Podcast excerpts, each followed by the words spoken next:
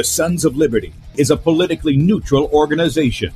We believe that the Judeo Christian ethic has provided the principles upon which this nation was founded.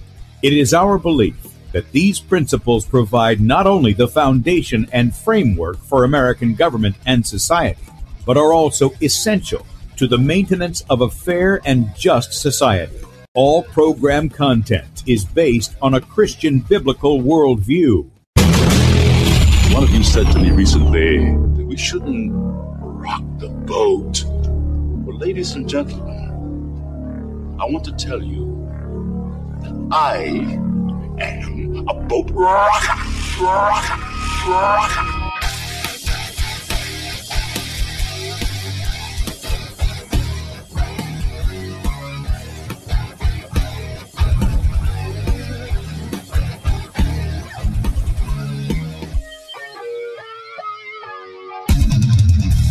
I will not wear the mask. I will not wear the mask. I will not wear the mask. I will not wear the mask. I will not wear a mask. I will not get the vaccine. I will not get the vaccine. And I will not get the vaccine. I will resist evil. I will resist evil. I will resist evil. I will submit to God. I will submit to God. I will submit to God. In the Lord I will praise his word. In God I have put my trust, and I will not be afraid. Hear my prayer, O Lord, and let my cry come to you. Do not hide your face from me in the day. For the Lord is the great God, and the great King above Rise all. up, O judge of the earth, render punishment to the proud. Lord, how long will the wicked, how long will the wicked triumph? Righteousness and justice are the foundation of I hate the work of those who fall away. My mouth I will make known your faithfulness to all generations. For I have said, Mercy shall be built up forever. Your faithfulness you shall On an instrument of ten strings, on the lute and on the harp, with harmonious sound.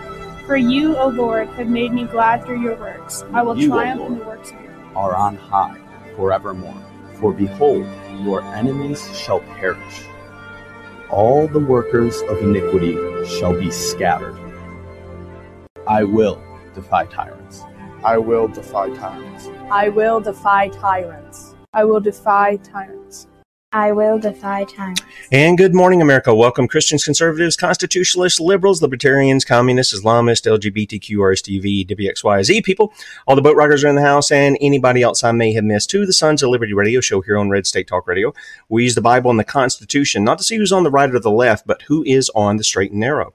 I'm your host, Tim Brown, coming to you live from the U.S. occupied state of South Carolina the editor at sons of liberty media.com and for our muslim friends i'm the infidel that allah warns about i hold to the book the bible as the authoritative word of god glad that you guys have joined us here this morning if you'd like to check us out online please do so sons of liberty radio.com and also sons of liberty media.com in fact, if you're listening by way of Red State Talk Radio and you want to watch the video portion of the radio show, that's right, you can see the face that's made for radio. Head over to sons of liberty media.com and you'll see two videos at the top of the page. The one on the left is Bradley's show from yesterday. Um, you can watch that up until three o'clock today, and then he'll be on for two hours. So uh, if you like Bradley Dean, today is the day to, to tune in, two hours worth. All right. And then on the right side of the page is where we're streaming live this morning. Just click on the play button, blow it up on whatever device you've got. And then the bottom right hand corner, you'll see the Rumble icon. Click on that and join us in the chat on Rumble. We're streaming live to Rumble as well on Sons of Liberty Radio Live. We're also on beforeitsnews.com, top of the page there. And we're on dlive.tv at the Sons of Liberty. Now, uh, my personal and public page on Facebook, they're still allowing me to stream to. Um, so we're, we are streaming there and we've got a few friends in there. Um, if you want to, you know, jump on that, just look for Tim Brown and you'll see my mug on there and or Sons of Liberty or something like that. And you can pick that up. All right. Um, Also, while you're there, please sign up for our newsletter. It's right under where we're streaming live. And uh, you get one email from us a day. If you want our ministry email, which comes out once a week on Saturdays, uh, you'll know what's going on with the ministry, where we've been, what we're doing. And uh, you'll get Bradley's article for the week, as well as whatever the special is we're running in our store, which is available also at sonsoflibertymedia.com. This week, we're highlighting uh, Bradley's wife's testimony, One Heart and normally it's a donation of seven dollars but you can also or this this week only through tonight at midnight saturday night at midnight you can get 50% off of this when you use the promo code one heart the number one and then heart all one word one heart and uh, you'll be good to go with that. So again, that runs out tonight at midnight. And then don't forget us. Uh, if you're able to support us, you agree with our message, and you want to do that, uh, there's a donate button here at the top of sonsoflibertymedia.com. You can make a one-time donation, or you can partner with us monthly as a son or daughter of liberty, and that link is there as well. Real quickly, let me hit some highlights because I'm not going to play any videos. Uh, I want to take a couple of minutes uh, to introduce you to uh, a special guy that many of you only know probably from Rumble. And uh, I'm gonna I'm gonna do that in just a second. But sonsoflibertymedia.com, former CBS Health Watch reporter unearths another COVID shot smoking gun. This is Jon Rappoport. Uh, be sure to check that out. Also, criminalizing patriots. On January 6th, the government set up its own people. This is uh, Bradley's latest. It's part of the, well, he includes the documentary that he played on the show yesterday. Also, 2200 elite, including Big Pharma CEO, top doctors, movie stars caught buying fake vax certificates in Spain. well, what's did, did did people like Justin Bieber and his wife and and all these other people? Did they not get the memo about this that you're supposed to fake that shot and and get your fake vax thing? It's just it's. Uh, it's crazy. It really is. It's a clown world out there. There's no doubt about it. Biden, the economy isn't bad. You just can't see how good it is. You dumb people. Don't you know that your money's being drained faster than you can make it? At least it is in this house. Um, but he wants you to believe. You know, it, this is this is the double speak that Orwell talked about. There's no question about it. Also, Michigan cop that tackled and shot man in the back of the head charged with murder. If you haven't seen that video, I played it on the show when it happened. This I'm surprised it took them this long to figure it out because you or I, if we'd have done that and been caught on video, it would have been an immediate arrest, immediate charges. This is what the thin blue line does for you. Okay. This is why we need to go back to the Constitution. The only law enforcers mentioned in the Constitution are one, the president, and two, the militia, which is you and me, able bodied men. Okay. That's it. Also, cop arrested for raping his daughter to prove she was not a lesbian before murdering her and her mom. I it takes a lot to shock me. This one was a little bit just bizarre. What in the world was going on in this guy's mind? I have no idea. I really don't.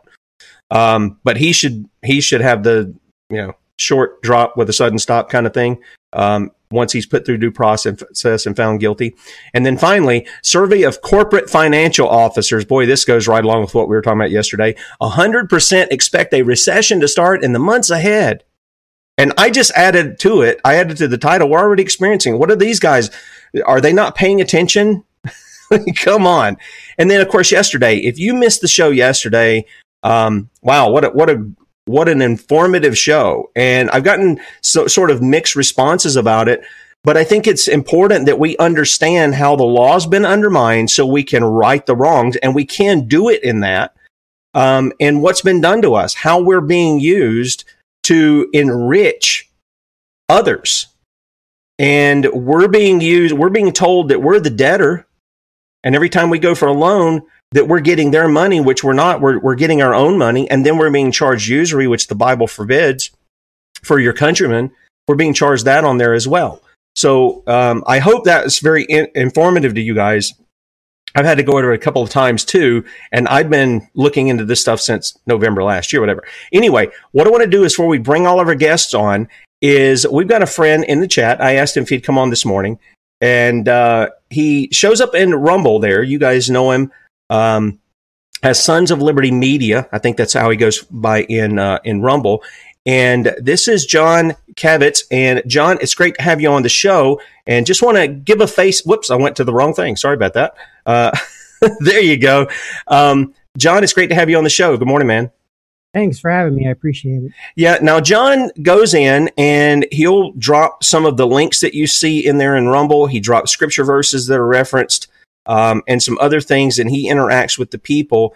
And John, um, just say hello to the the audience, and uh, if you wouldn't mind, tell us what got you doing this because we really appreciate it. You not only do that, you go on a couple of other video channels and you upload our shows, mine and Bradley's there, as well as some other people. And can you just let people know kind of what you're doing?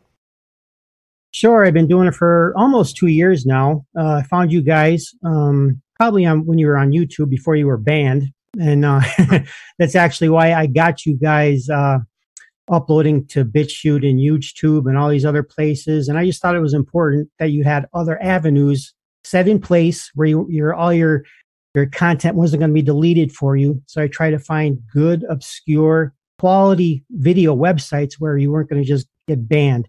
That's how it started. And that's how I just got into doing the chats and putting up posts and Bible verses for people. And they seemed to appreciate it. So I just kept doing it.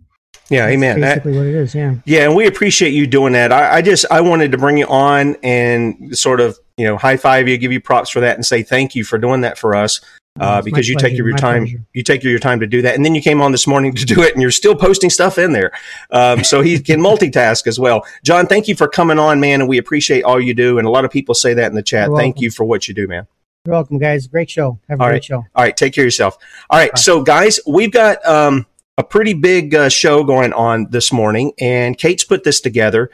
And she's got some friends. So, what I'm going to do is, Kate, you're muted there. So, we're going to have to have you unmute. But uh, I'm going to let Kate introduce all of our guests this morning. And let me just say, it's great to have you guys, Jeff and John, on with us. But, uh, Kate, good morning to you. And uh, share with us who our guests are. Hi, good morning, and thank you uh, for always having me on every Saturday, and also for letting me bring on my mates. Of course. Uh, uh, you know, they're few on the ground, um, but that's because I'm choosy. Um, well, Jeff Wyatt, I met a long time ago, and right at the very beginning, and he was um, infamous because of his signs. Carrying these signs that you see. Um, and he's one of the people through all of it that I've got the most respect for because he never changes his story. He's as bold as they come. He's a real bloke. He's a bloke. He's not a bloke out there pumping iron and wearing a mask and not really doing anything. He's a real bloke who stands in there, gets right in it. I've watched him get tussled. He's been arrested. He's been right there from the beginning. And he, he's a doer and he's ex-member of UKIP. When he's going to do something, he does it. And, um, uh, and I don't know how much I can say about that. And he's wears his badge. I've seen him. I've been with him on rallies where he's been verbally abused um, because they don't come close enough to read what it says on his badge. And he stands there completely calm and cuts it, uh, delivers back like a knife, completely calm and a true gentleman. And he's also fantastic at building. Uh, renovating home, shoveling manure. He's a bloke. He's a real bloke, and and I think he goes racing at Brands Hatch, um, and and teaches other people how to race cars. John O'Looney um, is an undertaker who I've spoken to many times, and I always use the strap line: "I'll bring them into the world, and John will take them out of the world." Um, he dresses them one last time, but um, John came out very publicly, and we spoke privately, and also when he was ill, um, which is all shocking. But I actually uh, had the honor of sitting next to John recently at a, a large gathering, and I heard him say the same things, but I was next to him and I could feel it, and I had to go and sit in the bathroom. Had to go out of there and go to the bathroom and sit with my head in my hands, because when you are within six foot of someone, that's why they don't want us, you know, the six foot apart. You get someone's energy, and then it makes everything that they're saying really come alive, and it's horrific absolutely horrific. And um, John's been he's been out there and he's at, at great risk to himself. He's he's got a child. And he's told the public exactly what's happening. How do you tell the public your loved one has been murdered? How do you tell them? They don't want to hear it. And we're seeing evidence of it everywhere. And John actually comes out with that line. And it's really interesting because he, he is the last person that we trust our loved ones with. There, it doesn't matter, you know, what your faith is. We trust our loved ones with him to to deliver them to the crematorium or in the ground. That's I always say as a nurse, it's one of the biggest privileges ever to be with someone as they take their last breaths. It's a big privilege. I'm getting goosebumps. And I've been I've held fetuses in my hand. I've held babies that died. I've seen children, adults. I've seen them taken out traumatically. I've seen it just end of life happening very rarely naturally, let me tell you. Um, and I've seen people that have um, died at the hands of others. And it's a great privilege. So for, for me to sit next to John, I can tell you right now, I don't feel worthy because there's not many people in the world can do what he does to face death in the face. But now he's facing it knowing that they've come to untimely deaths, that there's a massive crime going on, that there's genocide, and yet he stands there and says it to everybody. So I'm kind of like the rose between two thorns, and I say that two blokes that aren't afraid to to say it, and they both know the risks that that comes with.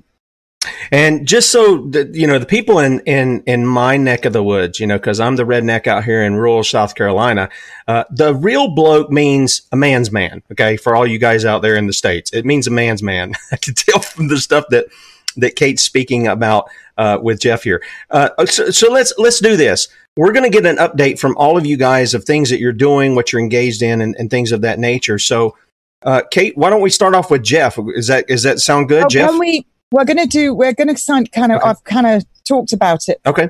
But before we do, um, because I'm not going to say very much, I'm just going to lead into what's kind of going on. But I Okay. just, you know, this is a Christian show, and I just want to, you know, I think it's, um, um, I've lost it now. Uh, Isaiah 43, and I really, I like this verse. When you pass through the waters, I'll be with you, and when you pass through the rivers, they will not sweep over you.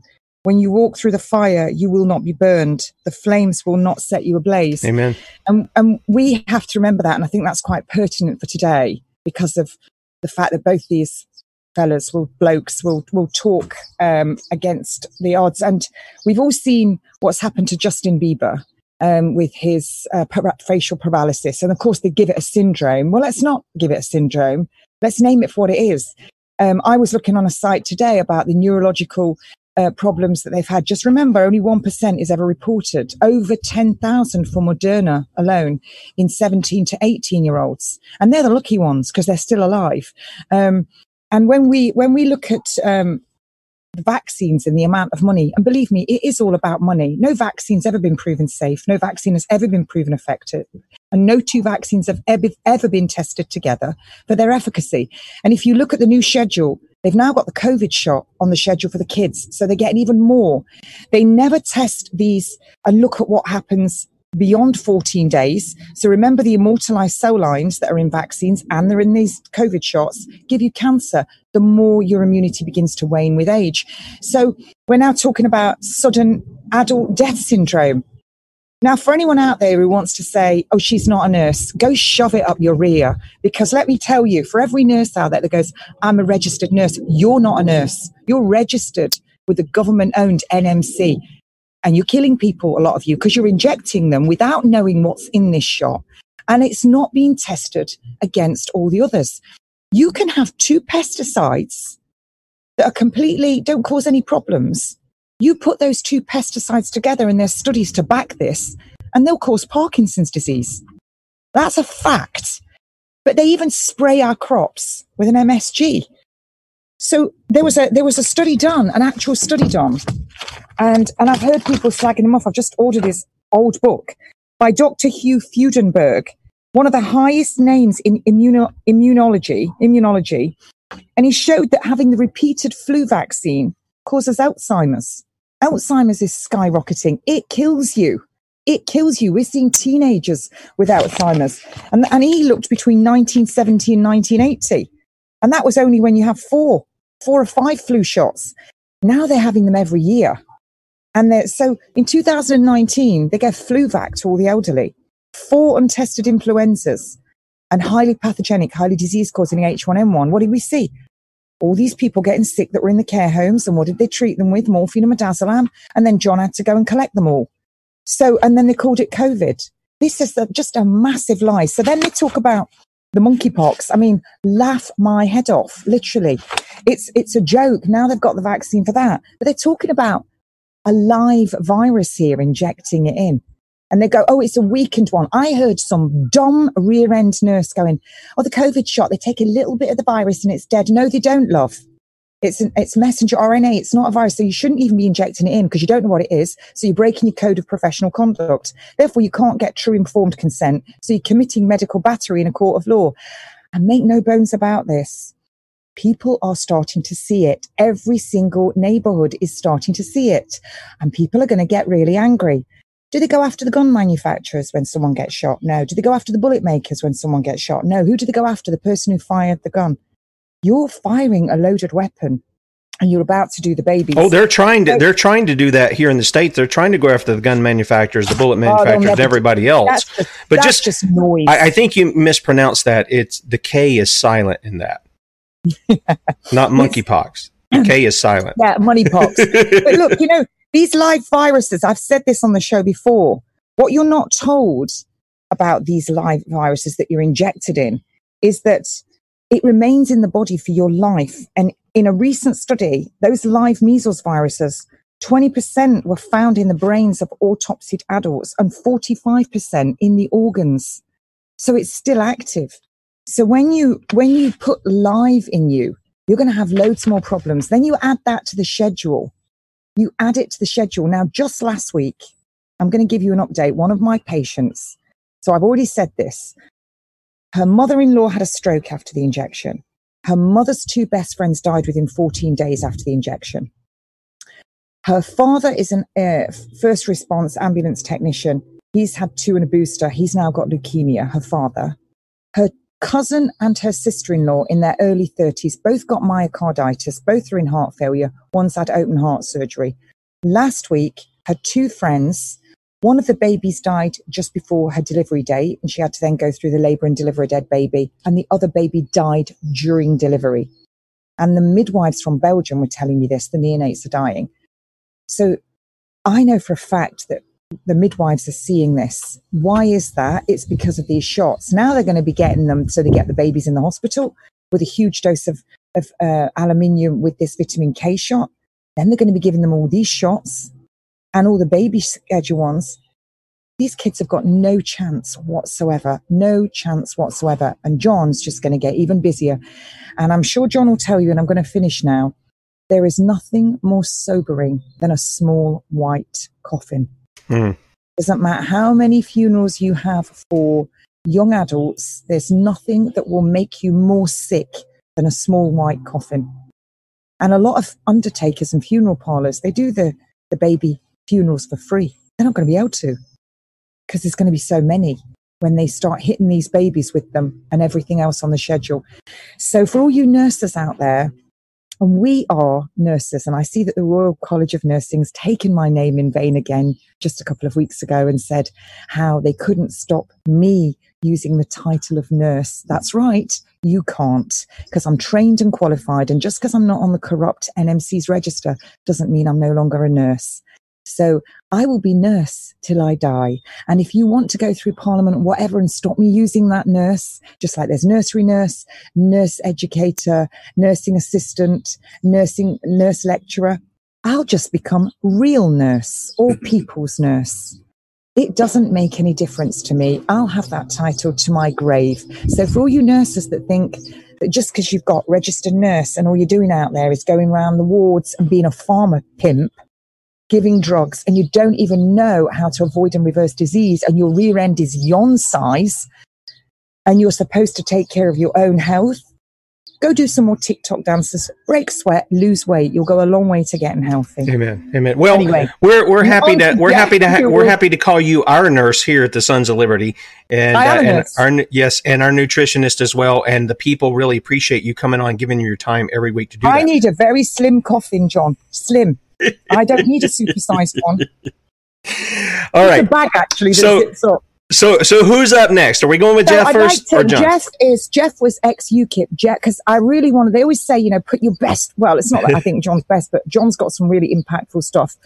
And uh, if that doesn't frighten you all out of it, I don't know what's actually. My neighbours are all. I'm, I live in COVIDsville. Everyone's triple injected. And they can all hear me, fab, because I'm outside. Um, how to make friends with the neighbours. Uh, but Jeff uh, understands all the politics of what's going on, and this is political. This is why I've got this book here, and it's got Parliament on it, and this is all about vaccines and how they get away with murder. That's exactly how they do it, because it's all politics. Um, so I'm going to hand over to Jeff, who's going to tell you exactly what's going on with all the politics in the UK, the pantomime. The pantomime, absolutely. Can you hear me, Kate? Yeah. Yeah. Excellent, excellent. Um, ladies and gentlemen, Kate is one of the bravest, fearless women I know. Amen. Um, she came on, she came into my life on August the 29th, 2020, when she took control of the stage at Trafalgar Square. because there was a, I, I think it's safe to say, Kate, it was an eclectic mix of people on that stage. And uh, you were there as MC. And I note that you've been in trouble with the authorities in this country because they think that you organised it. And uh, you didn't organise it. You turned up and you were master of the ceremonies and uh, you uh, brought some sort of order to that uh, um, busy, shall we say, busy stage. And since then, you have been a force in the movement in this country and indeed internationally. And uh, it's a pleasure to know you. And indeed, gentlemen like John O'Looney, who, um, you know, we happen to be in the same town. We grew up in the same town. Uh, John's office, um, his funeral parlour, is actually just a couple of hundred yards away from my family home, John. You, I don't think you know that. Uh, but um, yeah, you'll you know, not need far to go then when that time comes. yeah, well, he, he's he's on Redal on my on my mobile, um, and you know we we un- we know the same people, we know the same place. I understand exactly where John is coming from. Um, he's one of the most authentic men that that I know um, that I know. Um, you know, you look at the guy and he oozes respect, he oozes integrity. And when John came out and went public with what he is witnessing firsthand, um, it was massive. And John is not alone. There are so many people worldwide now that are seeing what is happening.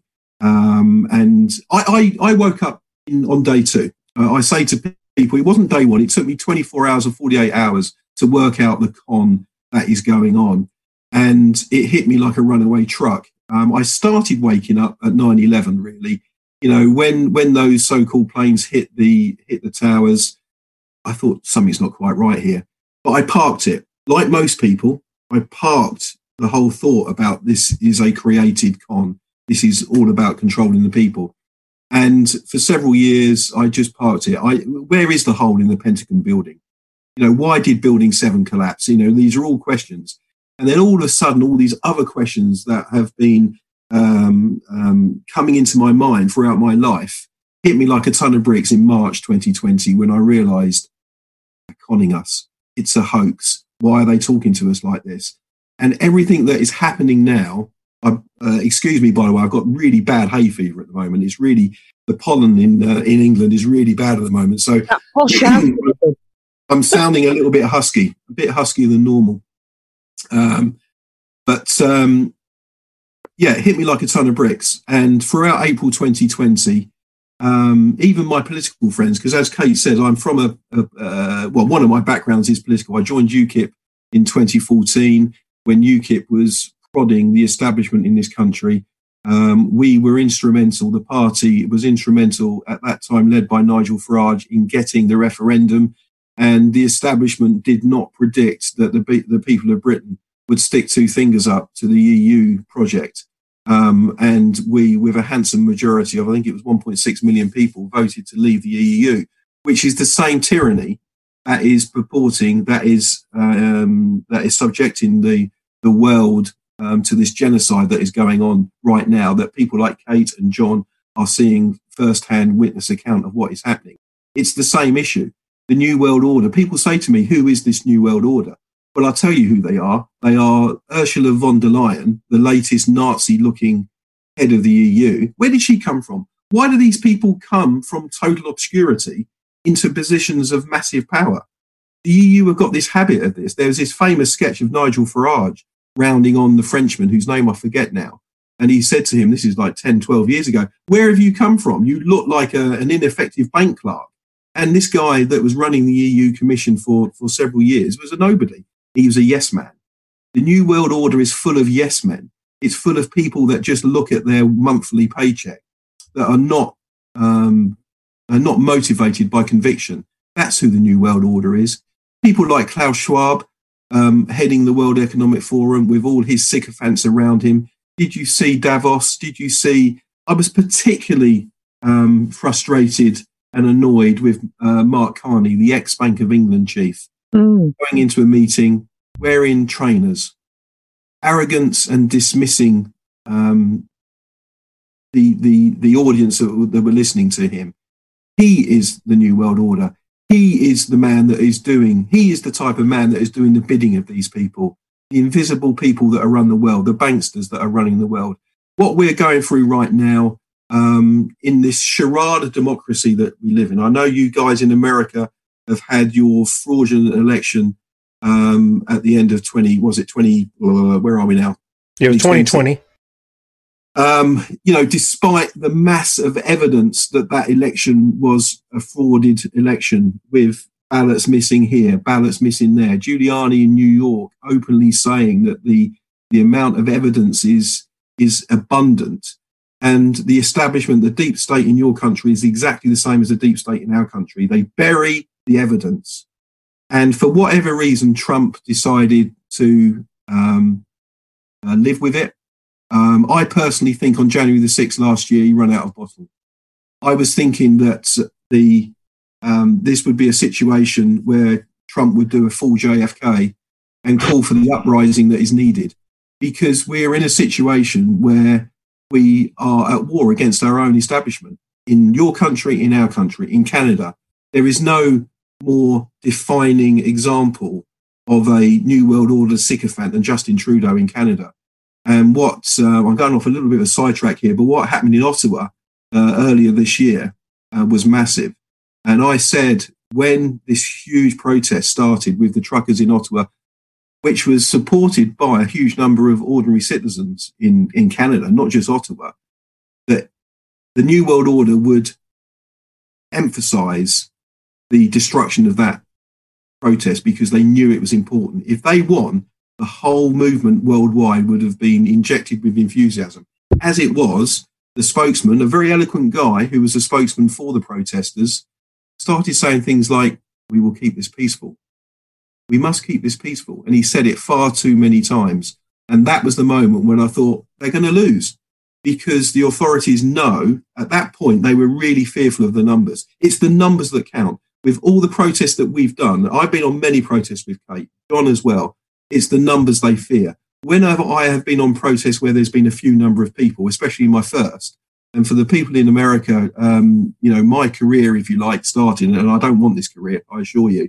On May the 16th, 2020, I was so frustrated about the obvious hoax and con that is happening in my country I heard loose talk that there was a gathering organised for Speaker's Corner in Hyde Park in London, where, you know, as far as I'm concerned, that is the epicenter of free speech.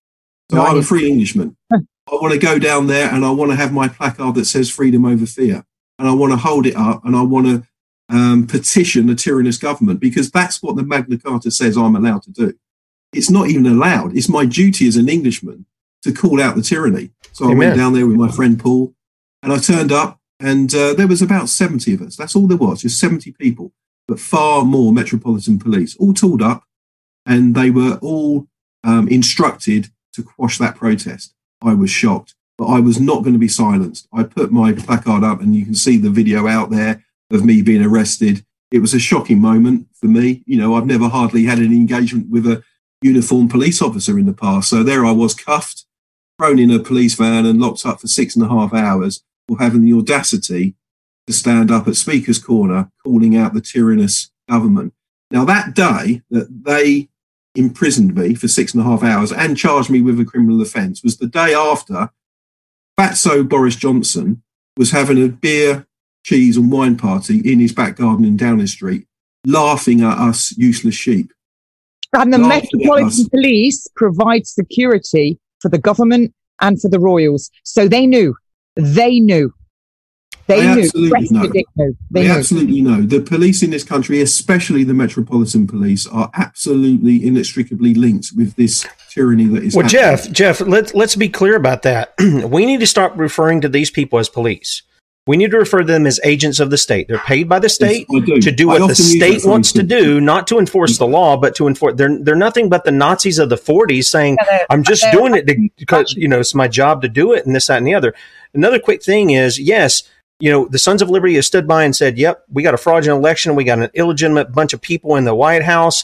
Uh, but I'm not of the opinion, and not, neither is Bradley, that, that Donald Trump was something good either, because what he said, and then when you go back and look what was actually done, he's right in on it all along too. He's just kind of trailing things along. He is a controlled opposition too. And I think people need to understand that when somebody goes right to the top and the media get on them, who, especially in his situation, who've who've groomed him for decades. They've been his friend. All these bad guys that he points a finger at and said they're radical left and all this other, he's been friends with them.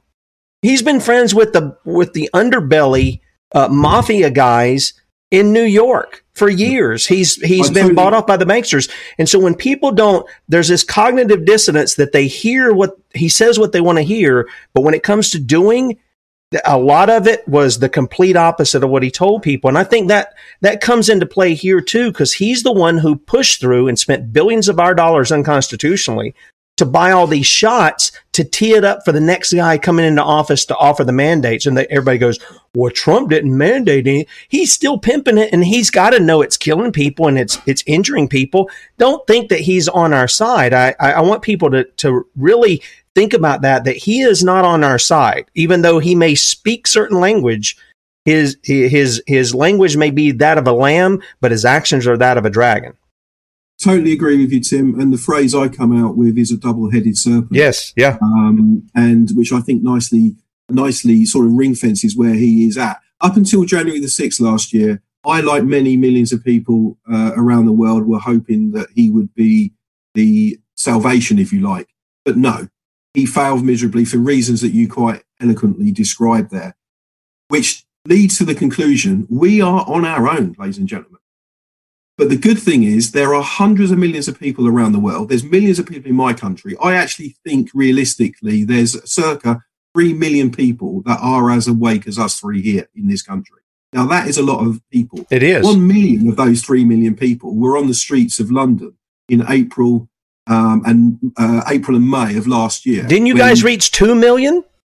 I thought you had about two million there one weekend. It was, it was, at least a million. It's very, very difficult. But I was, I was on the streets like Kate was and like John was, and there was a colossal amount of people. And I know crowds because I've been a, a football fan all my life, and I've been in some big crowds, so I can sort of sense numbers. And there were wild uh, estimations of the of the crowds. The police, of course, said thousands. It's complete lies, and this is what happens. The deep state the establishment in this country, they close ranks and they lie. And the lies that are coming out from London, which is what I can concentrate on, because I don't understand American politics. I've never understood it. It's a very complicated issue. A lot of us don't understand it either. it was very simple for me on January the sixth when when when it when it didn't happen, and I put Trump in the in the category of what well, he's part of the problem. He's not coming to help us. But, ladies and gentlemen, we've got the biggest asset on our side, which is numbers, and we've got to believe it. What I was going on to say was when I was first arrested, I was aggressively arrested because there was only 70 of us. And I've had trouble with the police, and so have my colleagues, and I know Kate has as well, on many occasions when the numbers are in the low hundreds. On Wednesday, the 29th of December, just gone, in Milton Keynes, my hometown, John O'Looney was supposed to be speaking, but he got ill for reasons that he will go into great detail with, which is very interesting. And I urge everybody to stay with this broadcast because what John has got to say about what happened to him in December is sensational. I'll say no more, but this is a man of total integrity that I believe has got my total respect. And what's happened to him is the um, is the seriousness of where we're at. John could, could, have spoken, but he wasn't uh, he wasn't able to because he was incapacitated. Kate was also supposed to come along and speak, but she knew she had a sixth sense about what was going on. And what went on was me and several colleagues spoke at a rally, and it was just a regional rally. Several hundred people turned up, and we marched, and the police were not expecting it, and we caused mayhem. No, no, no violence, no aggravation that in normal times would have been overlooked, but the police on the ground on the day were actually quite helpful because we kept it respectful. But afterwards, once the powers that be in Whitehall realised the sensation that we created just with a few hundred people in a provincial town, they wanted to shut it down. They wanted to create some fear and they arrested two of my colleagues and locked them up for 10 and a half hours, questioning them on this perfectly peaceful parade. I thought we were Englishmen. I thought we were supposed to be free but not on Wednesday, the 29th of December, afterwards, when the police came in on the instructions of the hierarchy. Um, no charges were, were ever placed, by the way, ladies and gentlemen. It was just intimidation. Only me gets those. yeah, Kate, Kate has been intimidated massively, and John's managed to swerve that from a from a police arresting point of view so far. I think, John. Uh, not that, you, but you've had plenty of aggravation from authority, I'm sure, from your commercial point of view, and I'm sure you'll go into that as well. Anyway, the point I was going to make was it's the numbers, and when there are tens of thousands of people on the street, they can't do anything because we've got the consensus, we've got the numbers, and they fear it. That is the biggest thing they fear. But at this moment in time, we're in this very, very strange position. I feel like there's a lull before the storm. Mm. There's something unforeseen is going to You're happen right. In the not too distant future that is going to put us into the tyranny situation yet again. I don't know what it's going to be. The Ukraine situation, I was not expecting. I've been aware for years that the eastern side of Ukraine is having aggravation with Russia and vice versa. As far as I'm concerned, that's their problem. It's not our war. You get on with it, ladies and gentlemen, just like we in England have got on with all our little battles over the centuries. That was that was for them to sort out. Yep. But it's been created into this maelstrom of aggravation because the New World Order want the tyranny. They want the crisis. They want an excuse to put petrol and diesel prices up. It's two pounds a litre in this country. Yeah, it is. It's absolute madness. And this gets to the crux of what this is all about. It's never been about a virus. It's never been about a war. It's about control and it's about crashing economies. Yep. People like Mark Carney doing the New World Order's bidding. That's well, what Jeff. Jeff, one of the things is, and what I want to do is because we're gonna we're gonna I want to give you half of that time here on the on the last half of the hour, and then uh, let John speak here, and then if you guys want to stay over, we'll we'll continue on a little bit and let you air out more. But uh, but yeah, we've got almost five dollars a gallon here in you know the U.S. occupied state of South Carolina, and that's like more than double. Our family was barely keeping our head above water, and this has not only increased the gas that you know the cost of gas, but it, incre- it, it obviously increases everything else because everything's mm-hmm. delivered to stores that you get and everything else. This is why we've been pushing for people to grow their own food, you know, raise their own chickens, learn some things that, that you can do at home to to take that down. And because a man who can feed himself is a free man. Nobody can manipulate you because you've got your own food supply. And if you got a firearm, you're an extra free man because you can take care of those who are coming for your food. But here's one of the things I want to do. I want to turn it over to John for a little bit, give John a little bit of time. He's been sitting there patiently uh, during this time. And John, you and I have had some back and forth trying to get you on the show. And I know you've been very busy. So I'm glad Kate was able to bring you on today. But what is these things that Kate's talking about that you've had? I know a lot of people have seen interviews you've had that you've you've told them about some of the the things that you've seen with people. Help people understand as a, a guy who um, you know, is a, a, funeral director and you help prepare bodies. I don't know if you do the embalming. I used to work for a guy uh, at a convenience store and his his moonlight he worked third shift with me but his moonlight job if you can say that for a third shift guy was embalming as well what have you seen there and what's what's the latest that you're dealing with um, in, in the particular business that you're in so um, there are a number of things. I mean, I, I, could go over what has happened to me from day one, but I think people are well aware of what I've said. You know, the fabrication um, regarding labelling everyone as a COVID death prior to them um, injecting people with it, with this poison, um, and the rate at which these people are dying now is phenomenal. Um, we are seeing an unprecedented number of 20, 30, and 40 year olds who are all dying from a mixture of thrombosis deaths. So some of those are heart attacks, some of them are stroke, others are aneurysm, um, or others are blood clots, just simply blood clots on the lungs. We're also seeing unusually um, really aggressive cancers. Um, now, obviously, as a small funeral director, you kind of engage with families and you get to know them. And at some point, you have a, you know, what happened to mum? What happened to dad? Uh, and their the story with cancer used to be all too familiar. You know, mum or dad had cancer and she'd had it three years, four years, and had done really well, but then caught a cold. Well, what we're finding now is people are dying from extremely aggressive cancers, kind of 12 weeks, start to finish. So, so they're presenting at stage four because the, the NHS is ignoring them. Um, and they're dying very, very quickly, very, very quickly. Um, mm. This week we looked after someone in their twenties. Last week, another one in their twenties, and you know, I could um, when I worked for one of the big funeral providers, Milton Keynes. Uh, cooperative funeral care. We used to do maybe I could count the amount of funerals we did for people in their 20s on one hand in 12 months. Um, we get the same amount every month now. Yeah, it's it's unbelievable, and, and um, I think there are a number of things that people need to see that's right in front of them. Number one is, you know, you have to ask yourself why 80,000 NHS staff who are on the front line and most at risk, um, uh, all would rather lose their careers than take the protection. And and why did the government then backtrack and not sack them? You know, uh, uh, but keep them on. And I would suggest that's because the only hold they have over them is a financial one um, to to buy their silence with the threat of losing their job. If they had have sacked them, they'd have had eighty thousand prime witnesses in this company in this country, all telling the truth. You know, then when you look at all the the famous stars and footballers that are dropping down dead or being forced to retire through cardiac issues and various other issues, around a four five hundred percent increase. It's there. It's in front of you. You know, it's bizarre because I, I um, the war um, that's being portrayed over in the Ukraine doesn't surprise me. Um, I think there are two targets here primarily: the Europe and the US. We make up around 20% of the global population, but we're said to use around 75% of the resources.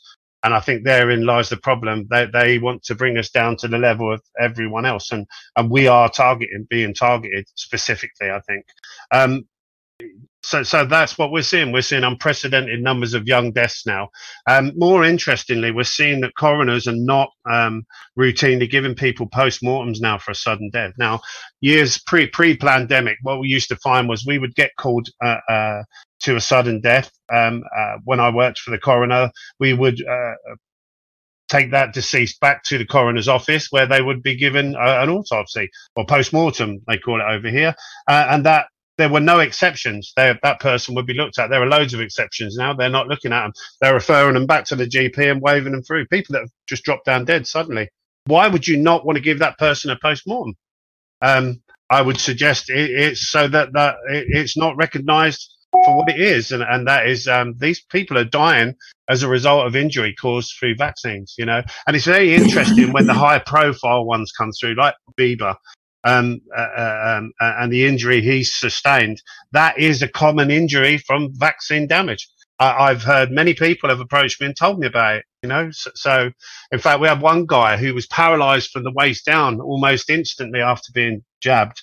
Um, he was then seen as vulnerable, so they gave him another jab and found him dead at home the following day a young girl of 28 um, by the name of Chantel Collison and her family won't mind me telling you, I can tell you, because they're very, very angry. They're very aware and they're very angry. Went into hospital for a minor procedure and they've got um, a very interesting strategy. So what they do is, first of all, uh, they'll check your records. They'll see if you're uh, if you're jabbed. If you're not, they'll attack you, and uh, they begin by telling you how selfish you are. Um, and that's what they did to Chantel Collison. They then told her how terrible at risk she was being in the hospital environment. There's COVID in here. You could die. And they coerced her into having a jab and she died 90 minutes later in the same bed. Uh, 28 years old, not an ounce of fat on her. She was a, a, healthy, happy young lady with all of her life to live. And her family are very aware. Um, she came into me, she was cut from ankle to hip, where the coroner was actually looking for the clots inside her because they know what to look for. You know, one of the triage questions for the paramedics here when they arrive on scene of a sudden collapse is, are you a jab recipient? They've actually been instructed not to ask that now because it was pointing people in the right direction. You know, um, so, so, so you know that that's interesting. And I do wonder, you know, the the latest one we've heard of now is SADS, um, sudden mm. adult death syndrome. That's going. Never, I've never seen it. Never saw what it. Is it? It's I a never con- saw it. It's it's yeah. rubbish. Let's it's, it's, it's uh, let's call it deliberately. for John. Let's call it for what it is. It's it's a con. It's another con. Yeah, they, they, they put a label on things that they know is causing it. Uh, I, I, can tell you. So the, it's an interesting story anyway because I was warned that I would be targeted for being honest, because honesty is not something you can be anymore um, mm-hmm. without fear of reprisal. And lo and behold, after two years of dressing COVID patients um, unscathed, um, unmasked and unscathed, it's a miracle I'm alive. I suddenly fell ill.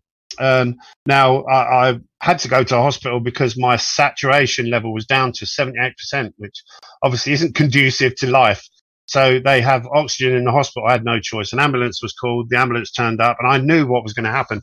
Straight away, this paramedic began attacking me, telling me how selfish I was. Uh, and um, I kind of tried to explain that I was a funeral director dealing with um, many deaths from young people. You know, uh, I'm a man that sat in front of Sir Graham Brady in Westminster, and heard it acknowledged. You know, they know what's going on. Um, it was above his pay grade. He can't do anything about it. And that's what he said to us, you know? Um, so, I went into hospital, uh, into triage. Had a nurse there, lovely girl she was, looked after me. The hospital was empty. Considering it was overrun, I was amazed. You know, I was the only one in there. She did um, three COVID tests on me, um, and all were negative. I know because I was laying next to her. She put them in the machine. She said, "Well, it isn't COVID," uh, and I, I kind of I felt like I'd been burnt. So, so whether I was targeted with something or poisoned, I'm really not sure.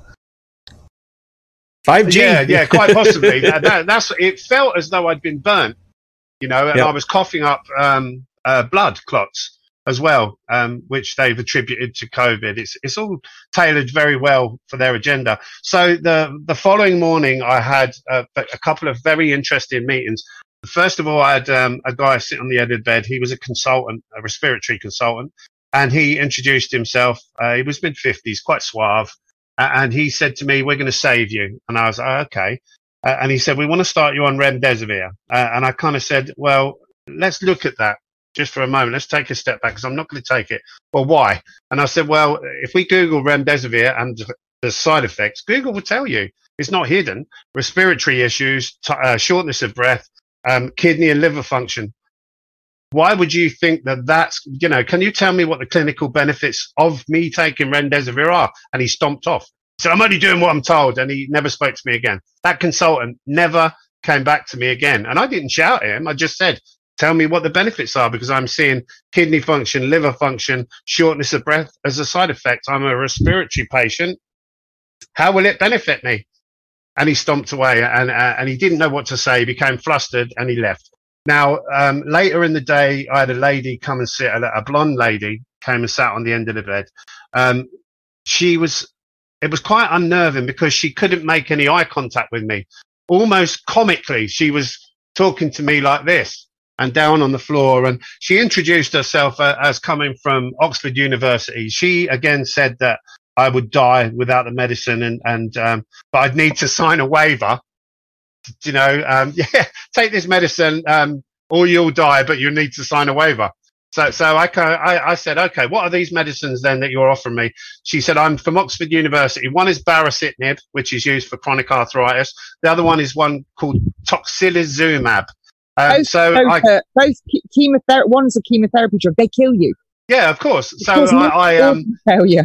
they're, they're, they're crackers. These people are crackers. So I kind of said, okay, let's, let's Google these and look for side effects just to see what benefit they'll offer me clinically. And she became all flustered, still couldn't look at me and said, well, I'm only doing what I'm told. And, you know, you know, these people are monsters. And I watched the two guys that had believed these lies deteriorate and, and begin dying in front of me. Every night they were uh, up all night on forced CPAP ventilation that they didn't need. I mean, I was in the ambulance on the way there and they were trying to tell me that I needed ventilation. I said, I don't need it. I don't want it.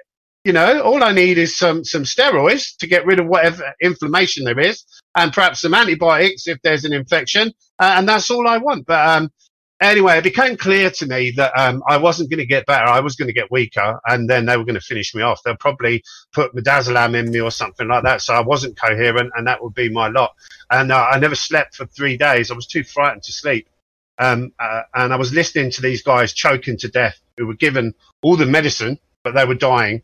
And, um, they- John, they- they can you can you hang on for us a little bit? Can you guys hang over for a little bit and continue with Yeah, us on the video platform? Okay. One thing I want to ask before we go, we got about uh, forty seconds or so. So if you can probably give me give us a little uh, something about this. I just got this on Telegram. There was a guy by the name of Richard Hirschman. He is also um, a board certified embalmer. This is what he's got.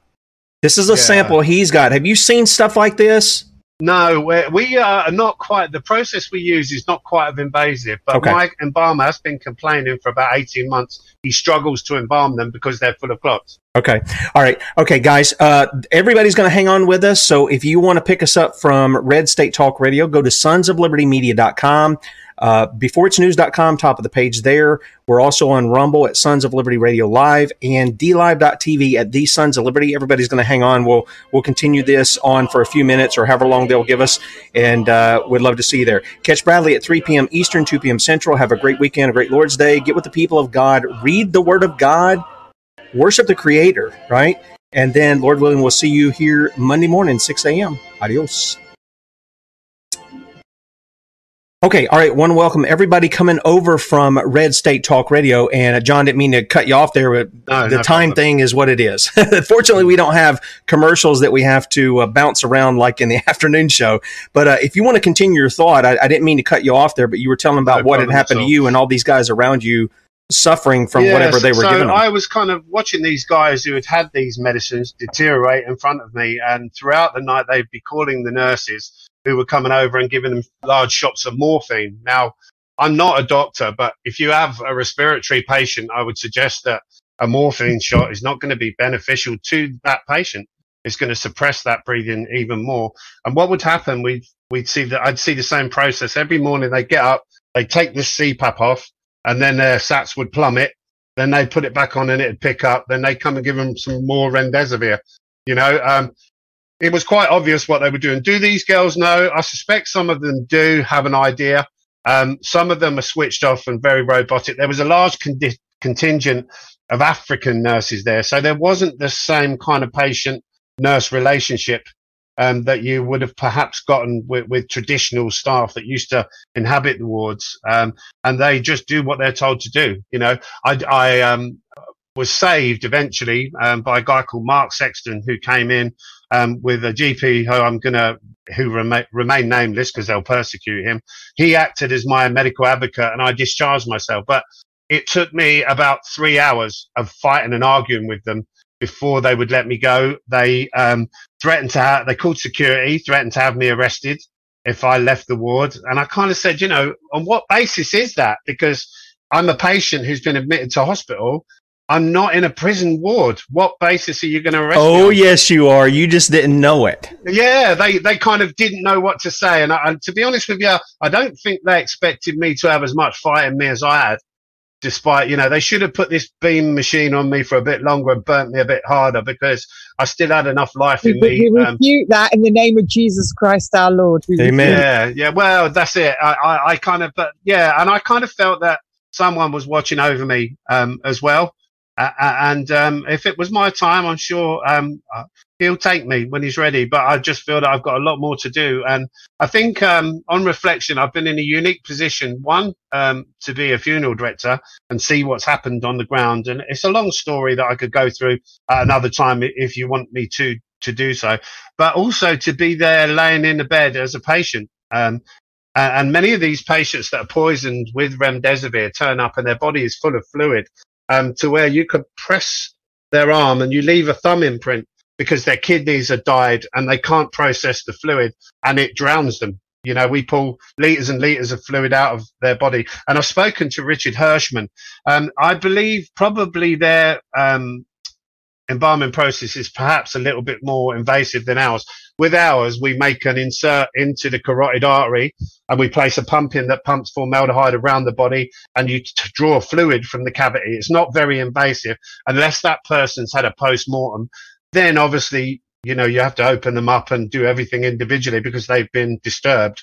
Um, I haven't noticed the white things inside, but he has been saying for a long time he struggles. Um, so uh, the the the reference that we use is a six pointer. So usually you can go into someone's carotid artery and do the whole of their body, and the embalming fluid is pink. So you see the pink hue return to the extremities, and you know they're embalmed. He can't do that now with jab recipients because they're blocked up. So he has to do a six pointer each side of the carotid artery, the femoral artery, uh, and the radial in the arms to get the fluid round them because, and, and then often manually um, inject them hy- hypodermically because he can't get the fluid round them. You know, I don't doubt that if we opened them up, they would have this crap inside them that, that we was shown a photo of. It's, you know, uh, they're getting the same jabs, aren't they? So it's, it stands to reason. And I've spoken to Richard. He's a very honourable guy and I applaud him having the guts to speak out. You know, I wish more would. I've had around 70 or 80 um, contact me privately. In fact, I had a, an interesting conversation with a few people. One was a guy called Nick, who's a mortuary manager, who told me he's seen an incre- increase of 600% of thrombosis deaths, almost exclusively jab recipients in the last 18 months alone. Um, I went to Stoke Mandeville and spoke to the mortuary staff there, who I knew quite well. uh, but she's since fell out with me because I've quoted her, uh, and she's obviously got her ass smacked. Um, and she told me it turns the blood to glue, and they see it when they're doing these postmortems. You know, in, in these Did people. you, That, uh, did you, John? Just to because that uh, I only just caught that. It turns their blood to blue. to glue, glue, To glue. To glue. Yeah, yeah. So that was what this this lady told me, and uh, I had a little email exchange with her where I I said to her, "There's no way I'm having that." You know, um, because I don't want to get thrombosis. So they, it was said, the conversation was had. She, I quoted her then in interviews and said, you know, this is what I've been told. And you have to, you have to verify who said it for it to be authentic, you know? So she obviously got her ass kicked and I went back to Stoke Mandeville a couple of weeks ago and she was frothing with rage. I never said that. And I said, well, you did. I said, because I had the, the same guy was with me and they all went quiet and they looked at each other and they all knew, they all knew, you know, they know, they know. Why would you deny it? You know? Um, so, so this is, this is basically what we're seeing now is a, a larger number, uh, uh, consistently 20 year olds, 30 year olds, 40 year olds, all coming through who've uh, suddenly died from blood clots. Uh, and they know, they, these people know. that Oh, we they went, have uh, to. but they do know. They do know because the numbers are there. My mortuary book doesn't lie. Yeah. It's a record of everyone that comes in. And I've seen um, probably a five, 600% increase in youngsters um, who are dying from thrombosis based death. You know, um, to the point now where they're, they're actually deliberately hiding it. They're not giving them postmortems. They're referring them back to the GP. You know, people who collapse and die at home suddenly with no history of ill, ill health Hmm. and not having a postmortem. How can that be possible? John, the the things you're saying kind of echo our guest earlier in the week. We've had Scott Mm. Shara on uh, twice. He was giving us an update of his daughter Grace, who had Down syndrome. She was 19. They didn't want him in the room, but he said, I, "You know, I'm dad. I'm going to be here. If I get Yeah, yeah, sick, I get sick, or whatever the case may be." And as soon as he's out of the room, they're starting to use um, what was it? Uh, Precedex, I think is what it's called. It's a Pfizer, another brought to you by Pfizer drug, uh, Mm-hmm. to come in and to drop her oxygen levels and do all this other stuff and basically kill her. That's what they were. Yeah. That's what they were doing. yeah. They were waiting on them to get out to kill her. Now, I've watched it. I've laid in the bed and Yeah. been the victim of it where they tried to kill me. yeah. I, Well, the, I, so I've seen it firsthand. well, the, we the, the question. reiterate here, these are the nurses and the doctors Yep. who are in a privileged position of Yeah. trust They know. to They know. care of us when we can't do that ourselves. Henderson's 1966 quote of what a nurse is. If you don't know, go and look it up. Mm. I had, um, I had a doctor Terrible. stood just there doing cremation paperwork for me two weeks ago, and I can't resist every opportunity I get to corner them now. And I kind of said to him, "Have you seen a big increase in thrombosis death?" And he looked at the floor and he went, "Yes." He said, "Everybody knows." You know, these are people who will put a needle in your arm and they won't put it in their own arm. It's this it's this ignorance from so-called professionals that is the biggest thing that I struggle with. Um, and I, I cannot believe how few people are prepared to stand up like us three are, for instance, over here, and call it out for what it is. Yeah, yeah, yeah. Only today, I've got a friend who's who's nearly eighty, who is in a care home, and I'm going to name them because it's shameful what is happening. You probably know this care home, John, because you probably pick uh, customers up from there. Castle Meads in Newport Pagnell. Yeah, I know. They are looking after my friend Michael, who is in a terrible physical way. He won't mind me saying this because he's completely awake and he's with the movement. And he's incontinent and he's in a very bad physical shape. And his mental health is deteriorating massively because of the lack of care. I tried to go and see this man three months ago, uh, 10 weeks ago, and I was not allowed in unless I had COVID paperwork, this, wearing a mask, this, booked an appointment. They made it as difficult as possible for me to go in to see them. Your As it happened, the door witness. opened. Yeah, as it happened, the door opened and I knew where he was and I went in and see him. And so I physically shook his hand and had a, a brief conversation with him and then, and then departed. And they didn't like it. But the regime is still completely um, resident unfriendly. And this is why I call the NHS that you two are describing as the Nazified health service, Mm. because what you've been um, inflicted upon, John, is totally unacceptable. And what it was um, John it, it was do you know what? When i left uh, and after a three hour standoff um, they i sat by the door with an oxygen bottle and they let it run out. And then i could feel myself drifting off. And you know when you think i must stay awake i must stay awake because they'd have took me back in there sedated me and nailed me. A- and um, i felt um, survivor's guilt because I'd left that ward and I felt like I'd left a burning house with people still in there. But I just couldn't, I couldn't get in. I could barely walk. I, I couldn't get them. Uh, I couldn't save them. But people are waking up to this. You know, I, I've sensed, I don't know about you two, but in the country this Oh, they are massively. weeks, Yeah, there is massively. a definite air, a, a change in the air of Yeah. people that are waking up to this. And I'm having people that previously were not having conversations with me, asking me more questions. Mm. Yeah, and they're course. getting it. I've been, I like you two, I've been openly accused of being mad, of being a conspiracy theorist, and all the rest of the rubbish. But it's definitely a change in the air because people are seeing what, what is happening close, at close quarters. Of course, they say that time is short, and I can tell you it is, but for them, because Yeah, and and, also- and the key thing is, you well- said we we've got the numbers, we've got the numbers, and when people find out, I mean, this was put to Sir Graham at the meeting we had in Westminster in September, um, and he said the government are prepared, they're expecting it, and they were actually surprised that it hadn't kicked off already. It's a You know, civil uh, unrest that John's talking about. So great. Yeah, They- yeah, they- yeah, they- yeah. He was he was warned that when well he was unrest. warned that when people find out what you've done, they're going to be infuriated. They're going to be very angry. There's going to be a lot of civil unrest when they find out you sterilized their children without their consent and you've killed their families.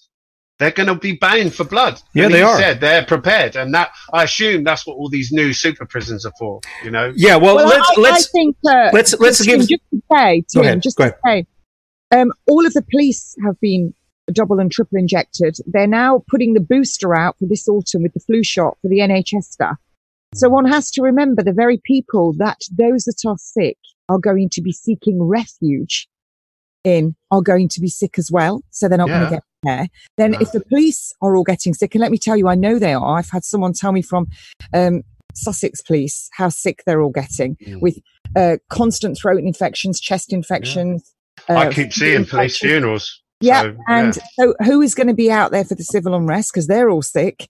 So, uh, military. what, what what people? Yeah, what people? But the military have all been injected as well because I know because I meet some of them on the forest. But what we've got to remember here is, um, when it starts hitting every family, because people when it's just somebody It in your town, you're like, oh, it, it's so and so. But when it comes to your door, then you then you act. Now, uh, let me tell you, I knew all about cancer, but it mm. took for me to get cancer myself and to get an aggressive cancer to completely change everything.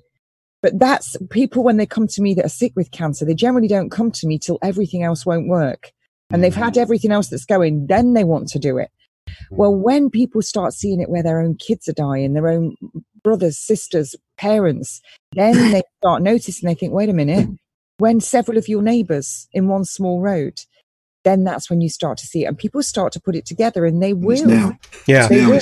yeah. Let me let me let me chime in here a second. You know, the, yesterday we were talking and we were talking about the whole straw man issue, use of the birth certificate, how they're using all of us as human traffickers to make money, and all of these kinds of things. How the law has been undermined with their legal definitions so that they can get away with their crimes. And I pointed back to Deuteronomy 28. God said that would be part of the judgments. You can go read it for yourself. He says, it, you're, in your blessing, you'll be the lender. But in the cursing, because you forget me and forget my commandments, then you're going to be the borrower. You're not going to be the head. You're going to be the tail. And all, and there's, and people can read Deuteronomy 28 and it's like you can look out and see that's what's going on both in the UK and in the United States. You can see it.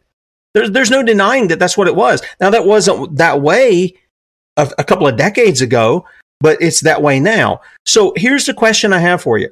We've heard all the bad news. And by the way, Jeff, um, we got somebody asking, what is on your yellow star? I know that's kind of in, visits back to Nazi Germany, but what's written on your star there? You see it? Let me go a good bit closer. I can barely see it. Not vaccinated. Okay, good. Correct. Correct. Okay. All right. So here's what I want to do. All of you have seen these things, and Kate and I have had these conversations too, because Kate was out there walking, you know, among the million people or two million people. Or, it was a lot of people, and it was very encouraging. I got to tell you, um, we were asking on the Sons of Liberty, where's the American people doing this? The Brits were doing it, or excuse me, I, I got to take that back. Daddy Dragon says, don't use Brits, use English. The English were out there, and they were out there in. opinion. A matter of opinion. that is. Yeah, I guess so. I, I'm, I'm British. I'm British. I'm also proud English. okay. All right. We got a civil war going on there. But didn't mean to stir that all up. But anyway, the point is, is this the people have been going out there for years now, walking every weekend, And some of them have this party atmosphere. I, have noticed this. It's like it's it's a time to party. Mm. And this is not a time for partying. There's warfare going on. These people are being attacked. They're being murdered. You know, uh, think, um, in a in a in a way that most people don't associate murder with, but they're being murdered. You guys are all testifying to that. And I have to ask, what's going to be the next step that the people have to do? Because they can't just keep mm-hmm. going out there because, yeah, the guys see your numbers, but they know you're going to be peaceful. You're not going to do anything to them. Well, and I don't um, know any time in history where tyrants have been dealt with through passive yeah, passivism and yeah, more words being written. Uh, some people want to write more words. Uh, th- what's the next step, Jeff? I'm going to start with I, you. I, let us totally let us know some agree. of the ideas. Yeah, Tim, you're absolutely right, and and you know my finger's right on the pulse on this one. Right now, the the movement in this country, there's a big percentage of the movement that are getting on with normal life and are trying to look after their friends and family and doing normal stuff. And I totally get it. I'm, there's an element of that in it myself because we've got the opportunity right now to do that.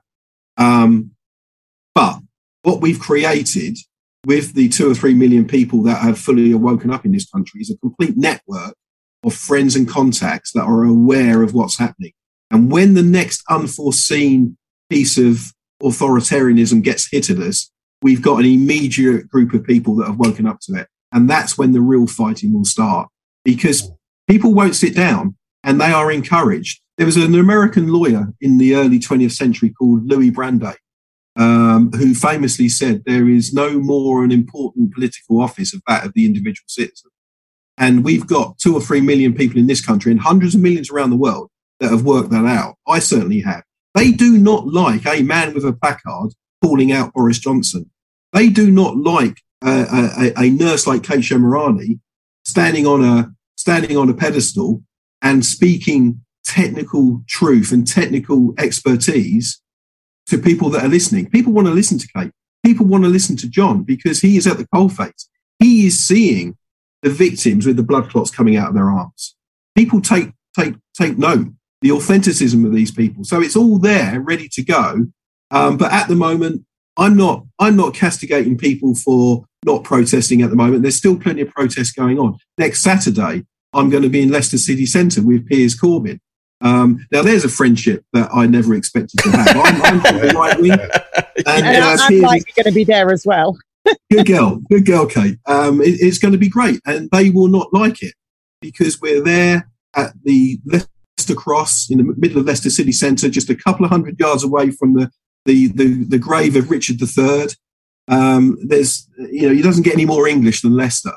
Um, there, there you go, Daddy. Gra- Dad, Daddy Graham, Graham Daddy, whatever your name is. Um, you know, I'm an English. Graham well. Daddy Dragon Graham, is Graham. Moore, Graham Moore, big Graham. Moore, absolutely, absolutely. Yeah, I, I, gather he is a legend. Yeah, I've never met the man myself. But, he's a uh, good guy. He's an Englishman, so that's good enough for me. Um, and we will be speaking the truth, and we will keep we'll be keeping it alive of what's happening, the lies that are happening, because what you've just said about Graham Brady, John, is absolutely at the uh, the, the, crux of the problem. There's a man with big power. He is the chairman of the 1922 Tory Party Committee. He is the one that has just um, led, if you like, the, the no confidence vote in our Prime Minister. That buffoon of a man, that liar of the man, that puppet of the New World Order, who is still Prime Minister, because there's no way he's going to resign. Who can't brush his hair. That ought to tell you something about leading. Well, if it's even him, to be honest with you, these days. I, I he's, nothing he's would surprise me. It doesn't yeah. matter. You know, as far as I'm concerned, I don't care whether he stays on as prime minister because it's just a charade. We're living in a yeah, democracy, a charade of a democracy. And what Graham Brady did with you at that meeting, that you know, I've had private conversations with John, and I've heard up close and personal what happened during that meeting, mm. and more importantly, if if you like, what's happened after it. Nothing has happened. Graham Brady is a reasonable man and he knows what's happening, but he hasn't got the guts to know. do what he us three know. have done and stand up and call it out because mm. all he's doing is looking after his career. And mm. there will come a time when somebody with the power of Sir Graham Brady, who's a good guy, along with Steve Baker, along with um, uh, Desmond Swayne and a couple of other MPs, but that's it. Of the 650 MPs running our country, supposedly in Parliament, none of them have got the gonads to stand up and recognise what is going on. All we're asking for is people like Kate, Dr. Vernon Coleman, Dolores Cahill, Professor Dolores Cahill. There's another fabulous lady that I've met in the movement. Mm. You know, she's an eminent immunologist, been advising governments for decades, and she's been gagged. She's been banned from platforms. Actually, ran three high-profile labs, bio bio labs. She ran them. Yeah, she ran Michael level Yeadon, three. Dr. She worked Michael at level Yeadon. four. Well, here's Michael here's a question I have because you said you know the next time this this thing comes out, that's when the fight's going to happen, which I see coming within two or three months because once it starts cooling off, going into the fall, that's when they'll push it again. So my question is. Is there a plan in place? I mean, we saw the guys in Canada do their their truck convoy. Now, you know, sadly, the U.S. guys were a little bit behind. God bless you guys, but you're a little bit behind things. And you know, we you could do just as much by just parking your truck at home, sending out a statement, saying we're going to do it. Doesn't cost you anything, and it has the same effect. So my question is, is, and I'm asking this here in the states too, because South Carolina hasn't had it as bad as some of the other states. We had our governor do the whole non-essential essential business things, which was unconstitutional, and he he was acting criminally in that too. But the question I have is, what's it going to take for the people to go and say, you know what? We're just going to have to park ourselves here in front of Parliament or wherever our representatives are, and you guys aren't going home until we get it until we get this solved. We're not going home, and neither are you until we get it solved. They keep passing laws in this country, and they don't pass laws unless they're they're they're seeing something coming. So the the first one is, you know, if you go out and protest and it's making a noise and causing a disruption, uh, you can go to prison for ten years if you've organised it. Uh, if you're on your own, protesting on your own, you can go to prison for a year. And then there's the there's the young man who is on a lot of the videos. Tim, you've seen him. He's he's um, he was an absolute football fan, very very intelligent man. Big Cy, he's known as. He has a history where he was in psychiatric care, but I've spoken to him lots and lots and lots. They've literally had him in. They've put him onto the Sectioned mental health act, Yeah. sectioned him, and I've spoken to him since when he was first sectioned. Uh, they've given him medication. And remember, in 2019, there were 16,000 appeals against medication of those that were sectioned under the Mental Health Act, and 9,000 of those appeals were upheld. You can't appeal anymore. You're not allowed to appeal anymore. You only need one doctor to uh, commit you under the Mental Health Act. It used to be three psychiatrists. You used to have at six weeks you'd be reassessed. Now you don't get reassessed. So they're using that. And, and he, he was out there constantly, constantly, constantly. And they've also said that he's, uh, the crime that they, he's committed, um, is, is a long imprisonment as well. So they, they use these things to frighten people. They're closing in on, in on us. Yeah, Yeah, to frighten, they they're using these things to frighten people, um, these laws, but, but the very people who are going to have to be carrying out these laws are all triple injected. Kate, we're living in a police state. The day after I was arrested on May the 16th, 2020, Lord Jonathan Sumption, Tim, now this is a guy that was uh, a Supreme Court judge, a Lord Jonathan Sumption, who's now retired. He went on national BBC television and openly said that his country has become a police state.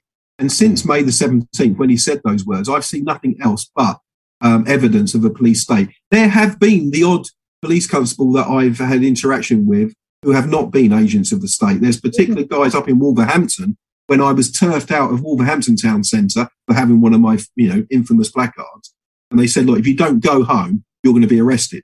So, you know, th- th- there's one thing being arrested once and locked up. There's another thing when you've got the opportunity not to be. You, you you know, I had to walk reluctantly. Now, those guys listened to me, and, and it's all on video. And when I said to them, stop being agents of the state, they listened. But there are not enough of those police constables out there who are prepared to do that. The Metropolitan Police, in particular, is populated by a lot of foreigners um, who have not got. They took on um, 20,000 more, I think it was. They yeah, fresh young, and kids. young fellas who, who have come from a, a non-British background, if you like, that haven't got the same empathy with the country as as as what British-born people have got. And Exactly it's evident. Yeah, It's evident in London, in particular. They don't care. All they care about is doing what their elders are saying, their leaders are saying they must do, and they and and we're getting this authoritarian uh, policing as a result. We saw I was Kate, arrested by a September. Romanian. I was arrested by a Romanian who'd not long gone in the police. There you go. And, and, we saw it on, on Trafalgar Square in September 2020 when uh, there was speakers going on. One of them was one where, where you were on the stage, uh, Kate, calling out the TSG who were coming in from the flanks. Hundreds of them, Tim, with batons raised, ready to kick the monkeys out of us. And but there were so many of us, they, they didn't know what to do with us. Yeah, we were so streaming it, it live and got uh, yeah. got our channel pulled for doing it. it's, you know it's so uh, outrageous. Just brings me on. Be... Let me, John. Let me just say this while it's in my mind, Tim. I personally think a lot of us are looking to you guys in America because you've got the guns. Now, all of my life, I've been looking at you Americans thinking, why the hell do you think it's a good thing to have guns?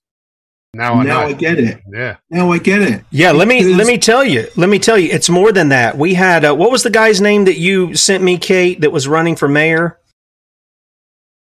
Running, running for mayor. Oh, David Kurten. David Kurten. When David Kurten oh, was on weak, here, what a weak man he is. Jeff will tell you a bit. When David Kurten was on here, I challenged him on the issue of the militia because that was not just here in the states that was over in, in, you know on you guys land too that you guys used to have those things i know some of your guys uh, i'm not going to specifically name people and stuff but i talked to them probably a decade ago and they said they have guns there but they have to wait till the last possible moment to where they just can't do anything because they said as soon as we bring them out to use them they're going to come after us so mm. the, the thing is is that here's what's happened in, in america just so people know we got millions of guns. We got millions of gun owners. But the problem is they forget the Second Amendment begins with the militia is necessary. Not it's optional, not it's a good idea. It is necessary for the security of a free state.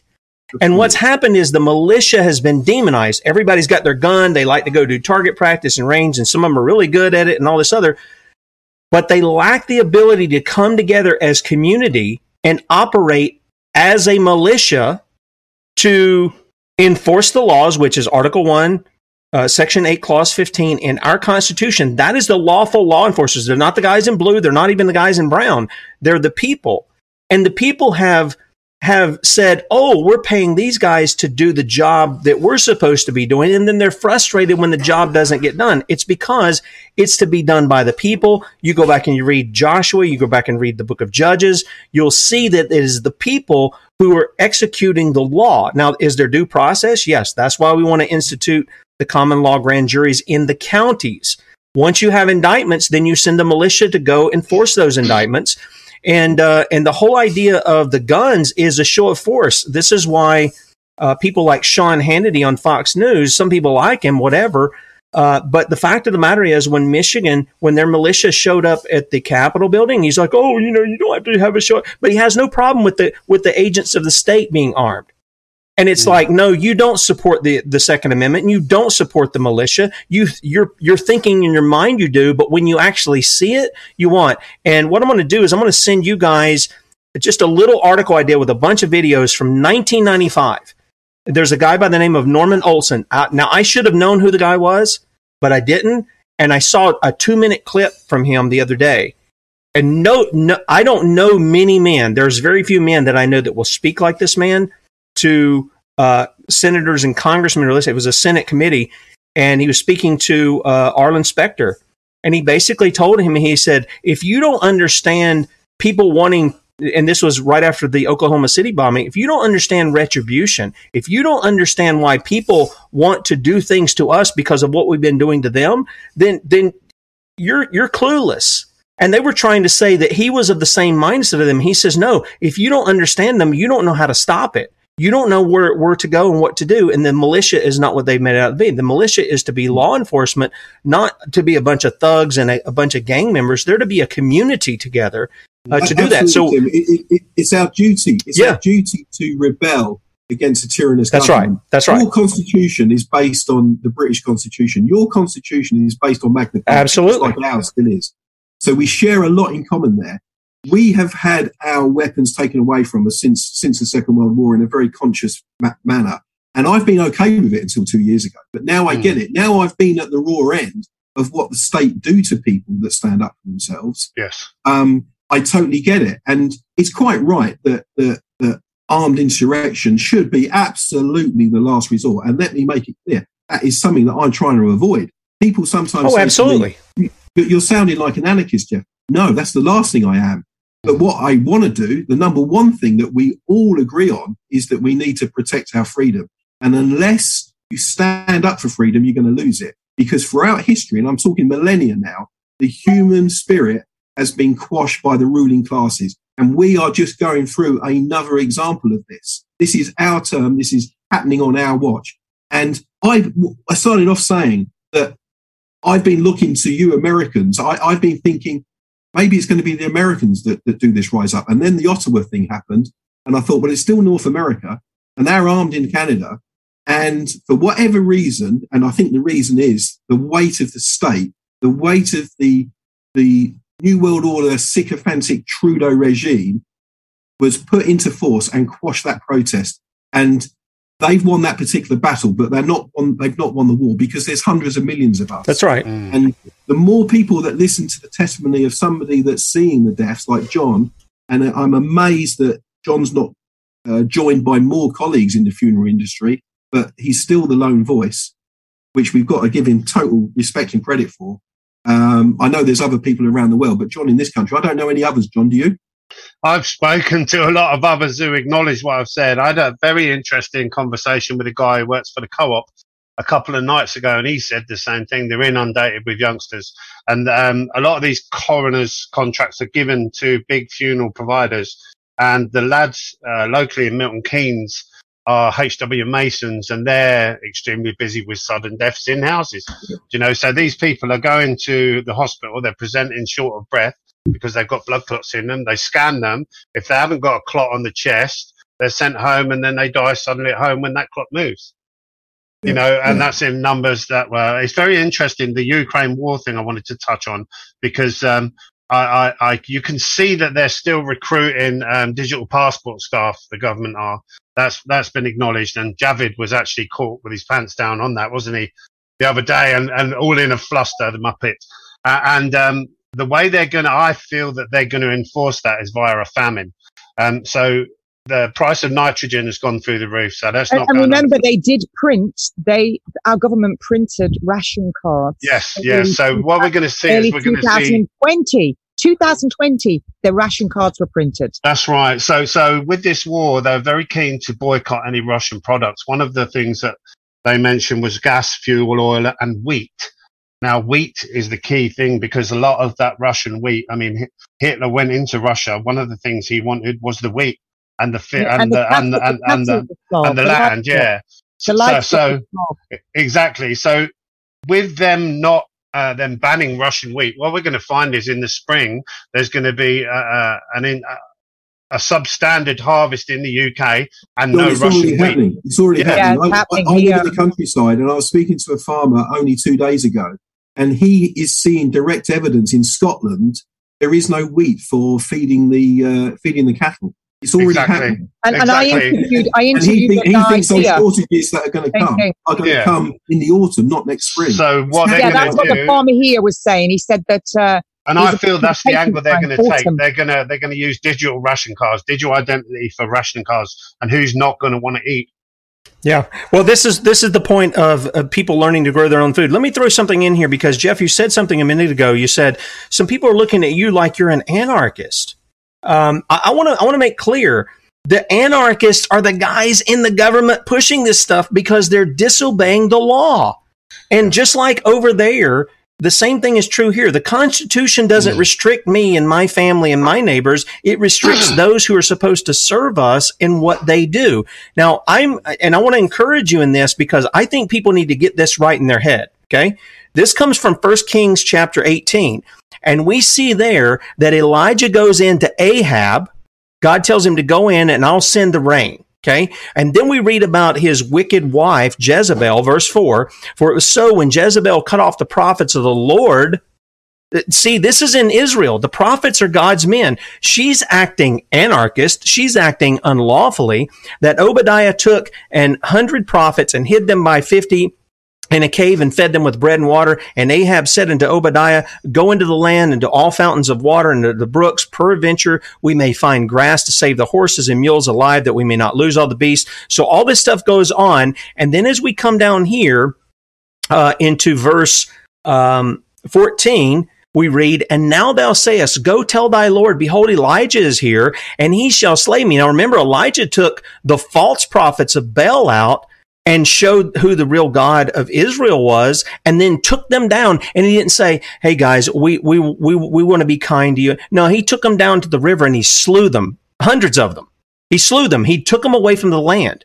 And then he says this, and Elijah said, As the Lord of hosts liveth before whom I stand, I will surely show myself unto him today. So Obadiah went to meet Ahab and told him, and Ahab went to meet Elijah. And listen to what he says. And it came to pass. Now, Ahab's the wicked king. He's got a wicked Jezebel, literally her name is Jezebel, uh, wife who is all about worshiping false gods. And he says this, and Ahab saw Elijah that Ahab said unto him, Art thou he that troubleth Israel? And he answered, I have not troubled Israel, but thou and thy father's house, in that ye have forsaken the commandments of the Lord, and thou hast followed Baalim. So he takes it and turns it around and says, wait a minute, there's a law of the land. And you're, you're calling me a troubler because I'm calling you to repent and go back to the law? No, no, no. You're the trouble because of what you've done, because you've been, you've been just like your father Adam, and you've let your wife lead you in this manner, and you've not been a man, and you've not held to the law. You're the trouble of Israel. I'm trying to help restore Israel back to what is. This is what all of you are doing there. And mm. I think you have to turn that back around on the people and say, look, the anarchists, the troublers of England, and I would say for those who are in America or Australia, wherever you're at, the troublers of your nation is not you if you're pointing to the law.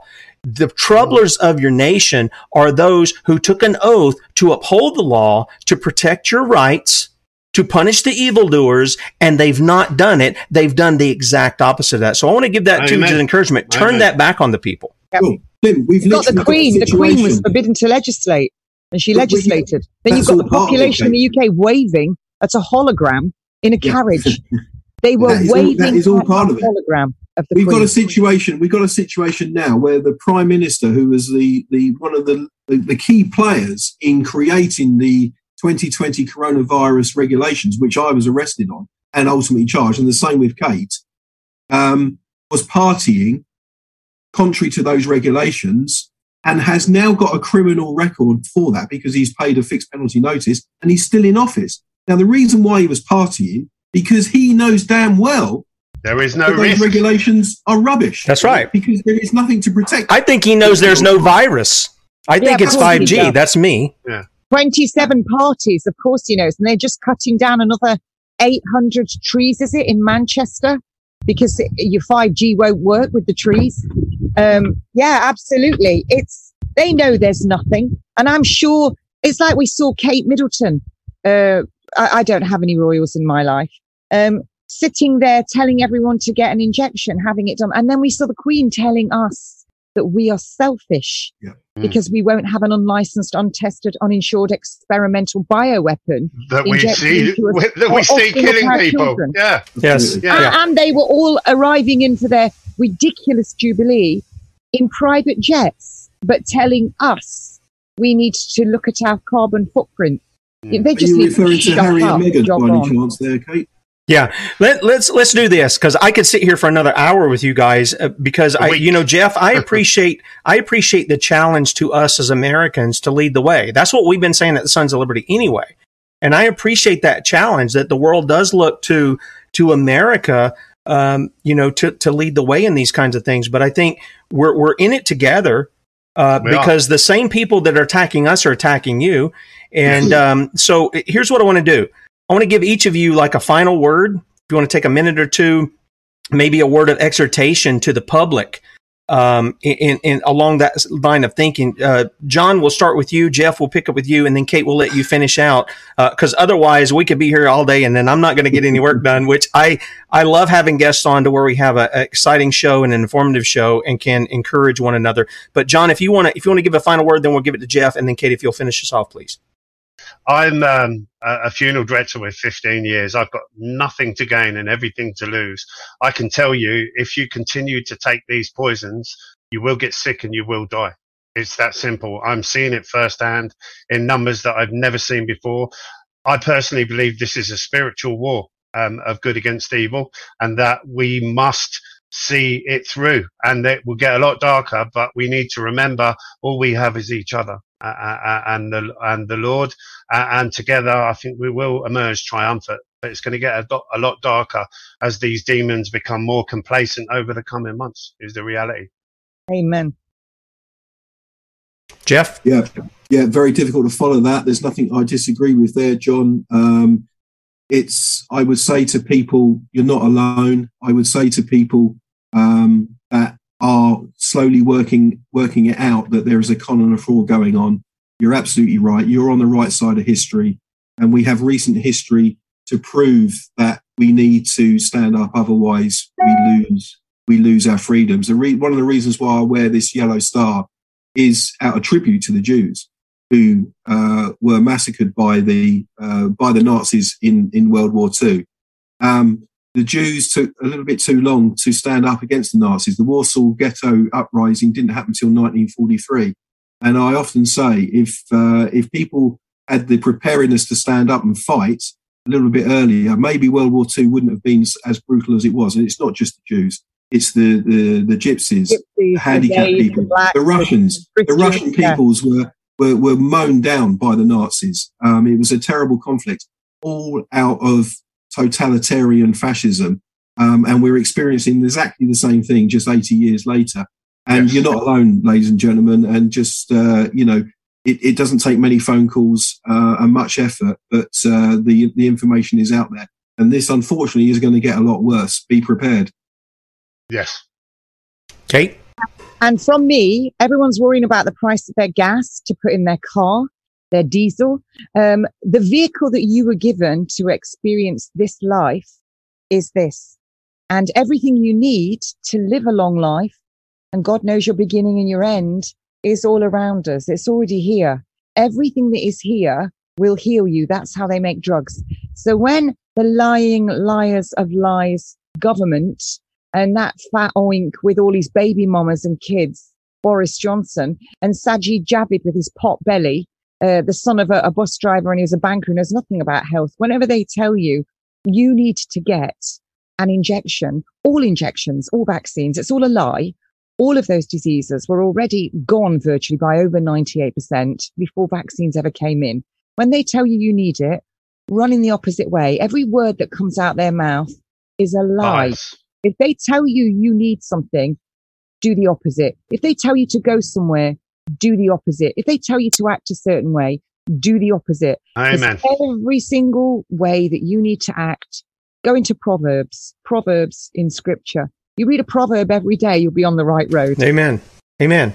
Thank you guys for joining us. We appreciate your time, uh, the overtime. Kate, thank you, thank you for putting for coming. yeah, and thank you, Kate, for for for making it happen. If you guys will hang on, I'm going to share that militia uh, link with you guys and say goodbye to you off air.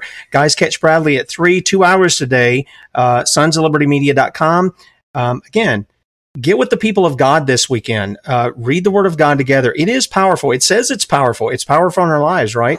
Uh, so get together, do that, and then, Lord willing, we're going to be back on Monday morning. And my understanding is we're going to have a lady who's fighting this uh, whole drag queen transgender stuff. All right. up there in New York. And I think you'll be encouraged by what she's doing because she's taking it to the enemy. She's not just cursing the darkness. She's taking it to the enemy. So join us then and we'll see you then.